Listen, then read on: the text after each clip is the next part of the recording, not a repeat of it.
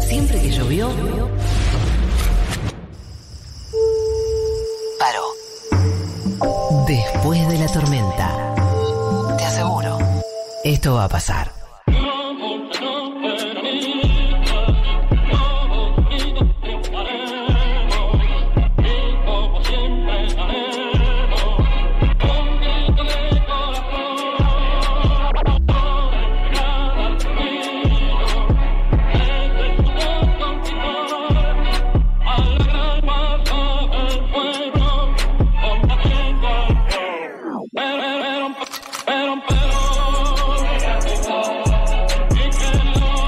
Momento Perón más especial, María del Mar Ramón Vélez. La verdad es que estoy muy feliz de estar acá en el estudio. Te habíamos entrevistado una vez, pero sí, por teléfono, con la mismísima Julia Rosenberg, autora de La Casa, además de ese librazo Evita. ¿Es Evita o Eva? Y las mujeres. Eva. ¿Por qué porque debe tener una explicación? ¿Por qué no tiene el seudónimo? El seudónimo no, el diminutivo. Sí, porque de alguna manera. Espérate, no te estamos que está apagado tu micrófono. Todavía. Ahí está, listo. ¿También? ¿Es censura esto? Los horneros.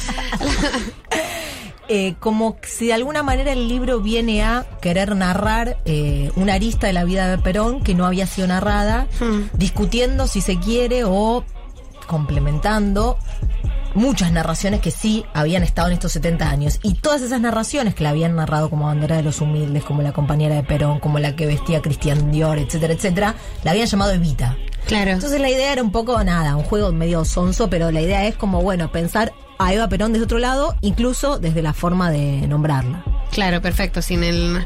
No se le dice Juan Dominguito. Claro. O sea, no, Juancito, no, mirá si le vas a decir Juancito. Me parece muy Evita bien. Evita y Isabelita, a las claro, dos, ¿no? Evita e Isabelita. Bien, me parece es una reflexión inicial sobre el lenguaje que me parece supremamente interesante, porque yo alguna vez dije, le dije a unas amigas peronistas, bueno, sí, la cuestión con Evita Perón, y me dijeron, no, es o Eva Perón o Evita. Nadie dice Evita Perón. Eso es cierto. Y me quedo como, no pude profundizar en la pregunta, claro. Porque claro, ya Evita está cargado de significado, digamos, no es necesario poner el Perón, pero ¿por qué el diminutivo? Claro, es curioso. Claro, sí, y hay la idea de que hay un mito, ¿no? Que Eva es un mito, Evita es un mito, y bueno, justamente el libro trata de contar quizás algunos aspectos que no tienen tanto que ver con el mito de Eva, sino la Eva política, ¿no? La Eva dirigenta política. Entonces quizás para diferenciarlo un poco de ese mito tan construido, tan narrado, tan recargado durante 70 años, ¿no? Que se la narró,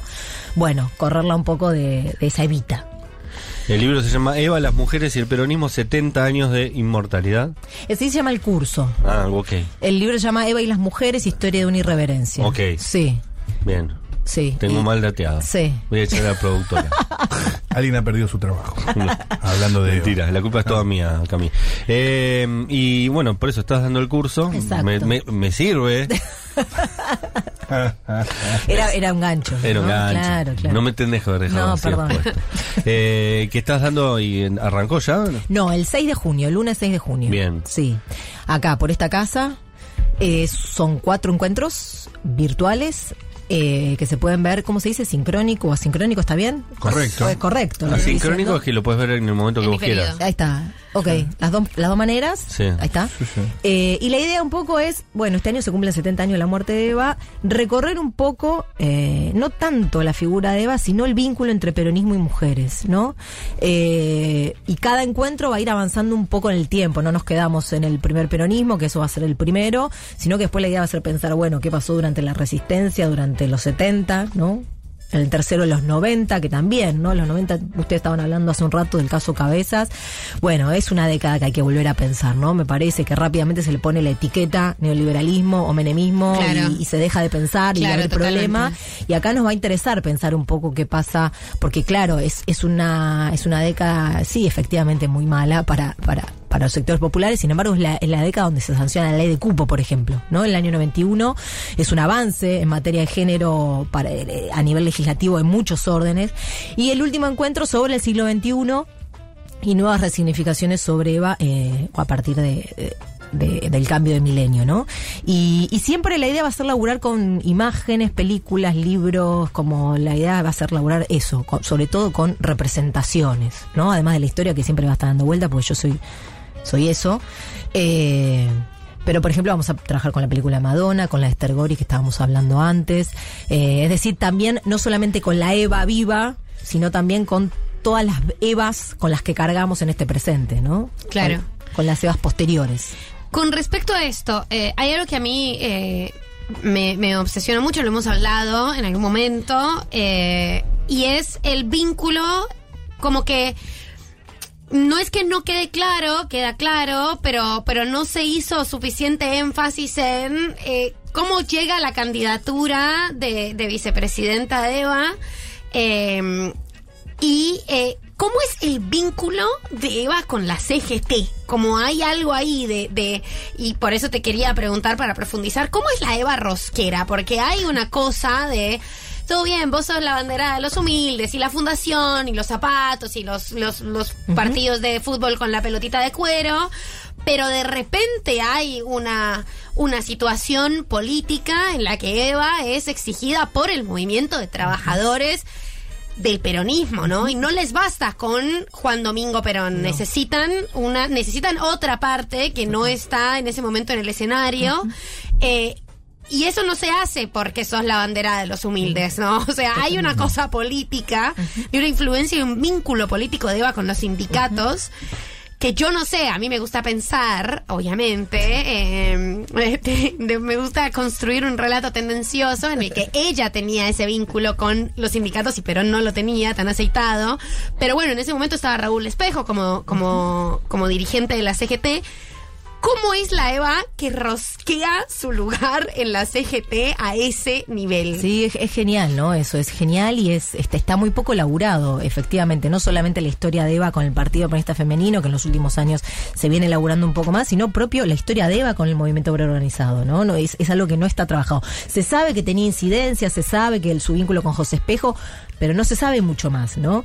El otro día estaba con un investigador conversando y claro, generalmente los discursos, hay unas publicaciones, ¿no? De libros que sacan discursos completos de Eva. A esos discursos completos de Eva le faltan 350, de los cuales 210 dio frente al movimiento obrero organizado, a diferentes sindicatos. Claro. Ah, faltan, ¿no? Es decir, unas buenas horas de discursos. Es decir, de discursos y con eso un montón de cosas más. Quiero decir, efectivamente es un vínculo que no ha sido muy laburado, que Eva toma en primera persona. Obviamente, una vez que Perón pasa a ser presidente, tiene que desligarse. Ese vínculo es el vínculo que Perón primero arma siendo secretario de Trabajo y Previsión. Cuando pasa a ser presidente, por supuesto, no puede mantener ese vínculo y es Eva la que empieza a construir eso, ¿no? Y sí, ahí se da algo interesantísimo. El peronismo estaba dividido en tres partes en ese momento, ¿no? El Partido de los Hombres, el Partido de las Mujeres y el Movimiento Obrero Organizado, la CGT. Pero el Partido de las Mujeres en ese momento tenía ese grado de importancia. El peronismo está dividido en tres partes. Exacto. Una es el Partido de las Mujeres. Orgánicamente, sí. ¿Eso es lo que se llama la rama femenina? Eso es el Partido Peronista Femenino que se tiene visibilidad pública a partir de julio del 49. Okay. A partir de entonces se reforma la Carta Orgánica del peronismo y el peronismo pasa a estar dividido en estas tres ramas. Okay. Eva Perón, desde el año 49 hasta el año 52 que muere, conduce en primera persona dos de las tres ramas. Claro. El Partido Peronista Femenino y la CGT, porque como decías vos, claro, José Espejo asume en el 48 y José Espejo es una persona de Eva Perón. Responde a Eva Perón. De hecho, cuando muere Eva Perón, a José Espejo lo sacan. Claro. Porque se sale su respaldo, ¿no? Claro. Entonces es efectivamente un enorme poder el que tiene Eva Perón en esos años y de alguna manera también, bueno, Marisa Navarro, ¿no? Esta grandísima biógrafa de Eva, lo dice, Eva Perón construye un poder casi igual al de Perón, o sea, lo único que los diferencia es que uno es presidente y el otro no, pero el poder que construye Eva Perón es enorme. Claro. Y al punto tal que de alguna manera esto que a vos tanto te interesa, María del Mar, que tiene que ver con su propia candidatura, claro, de alguna manera el rechazo a esa candidatura tiene que ver también con un balanceo de poder de alguna manera, porque si Eva, además de manejar al Partido Peronista Femenino, si además de manejar la CGT era vicepresidenta, claro, es un montón. Claro. ¿No?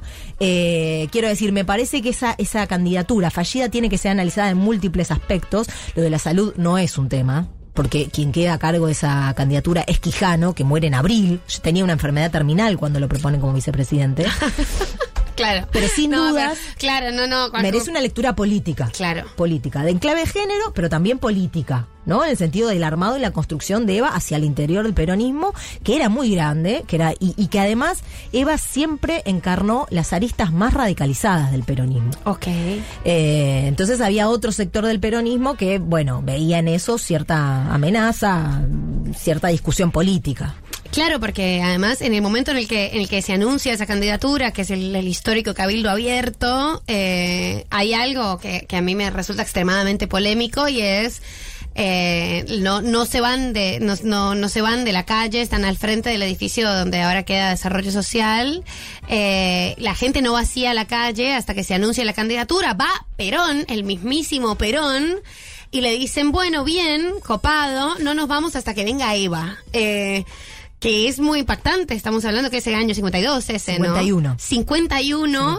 Y hay una sensación medio de apriete, muy fuerte, un poco claro. de bueno, pero estoy yo, sí, bien, no es suficiente. Y sí, es muy interesante escuchar el audio de ese día, porque se escucha que en un momento Eva Perón, bueno, les dice esto, ¿no? Como, bueno, yo les pido que me den un tiempo para pensar, ¿eh? Y que se escucha que Eva se da vuelta para atrás y le dice a Perón o a quienes estaban ahí, no aceptan. ¿No? Como que Eva también estaba como metida en ese quilombo de querer y no poder, del pueblo ahí pidiéndole, metiendo una presión, ¿no? Es una escena, debe ser de las escenas más increíbles de la historia argentina, esa sin duda, ¿no? Ese claro. pueblo ahí metiendo presión, nada más ni nada menos que a Perón, ¿no? Claro. Sí, es muy impactante eso, es muy impactante, y el vínculo con Eva Perón y con los sindicatos, claro, sí, Eva Perón lograba cosas, demandas, lograba satisfacer demandas de esos sindicatos que probablemente no... Quiero decir con esto, lo genial y lo maravilloso de Eva Perón es que estaba dentro y estaba fuera.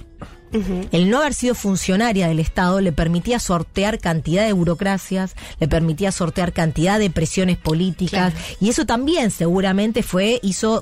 que fuera parte de su grandeza y de su genialidad política, ¿no? Esto de poder estar adentro y afuera, y bueno, hizo una construcción manejar enorme. Una plata, una caja propia, además.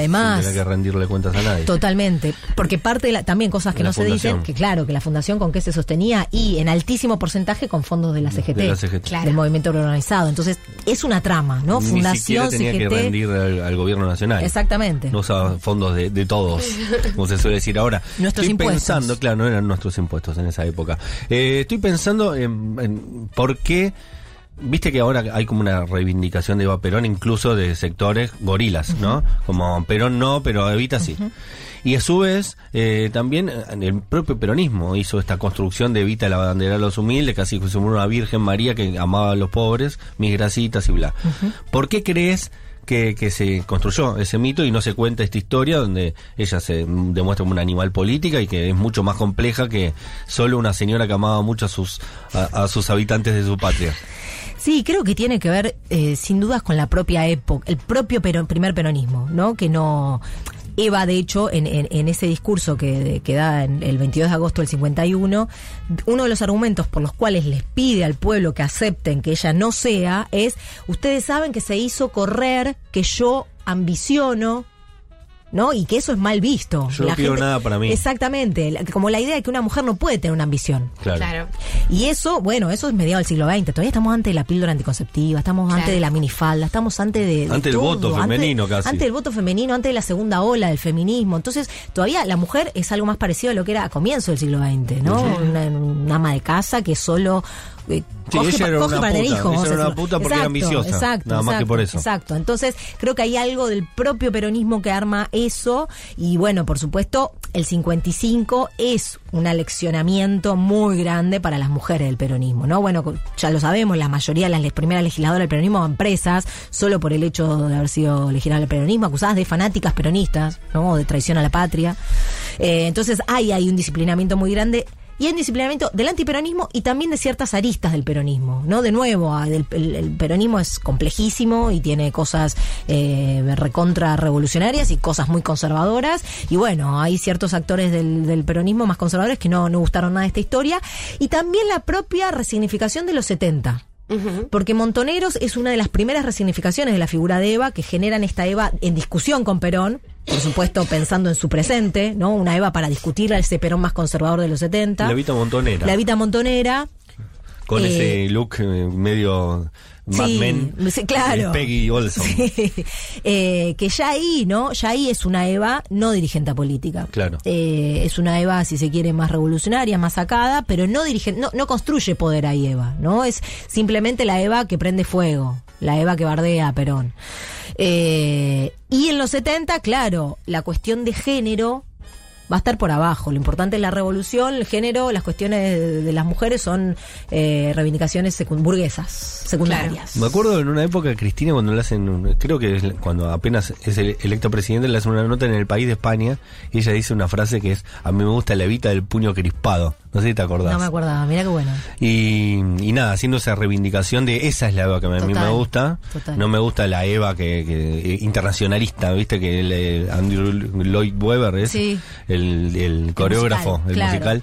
Esa idea más, virginal, la bandera de los humildes. Me gusta la del puño crispado, la que se pelea con los poderosos, la claro. que defiende a los trabajadores. Claro. Bueno, está esa foto famosa cuando llegan a donde Franco, ¿no? Hay una historia de toda la visita de Eva a España. ¿Cómo es esa historia?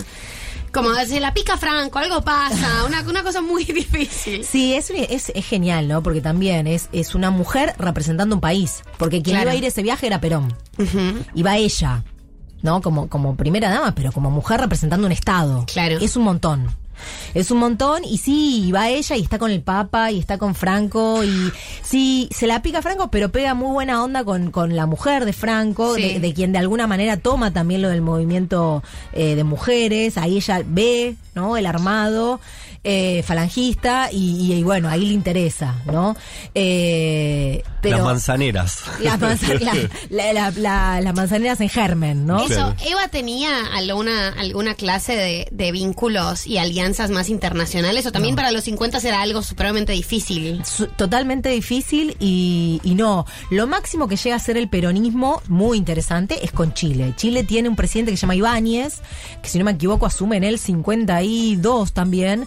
Que es como el Perón chileno, si se quiere, es decir, uh-huh. un estado de bienestar y uh-huh. demás, y lo que hace el peronismo es exportar minas para que armen el partido, no es el partido de Ibáñez feminista, pero más o menos, okay. más o menos, y arman con las mujeres ahí y les mandan minas.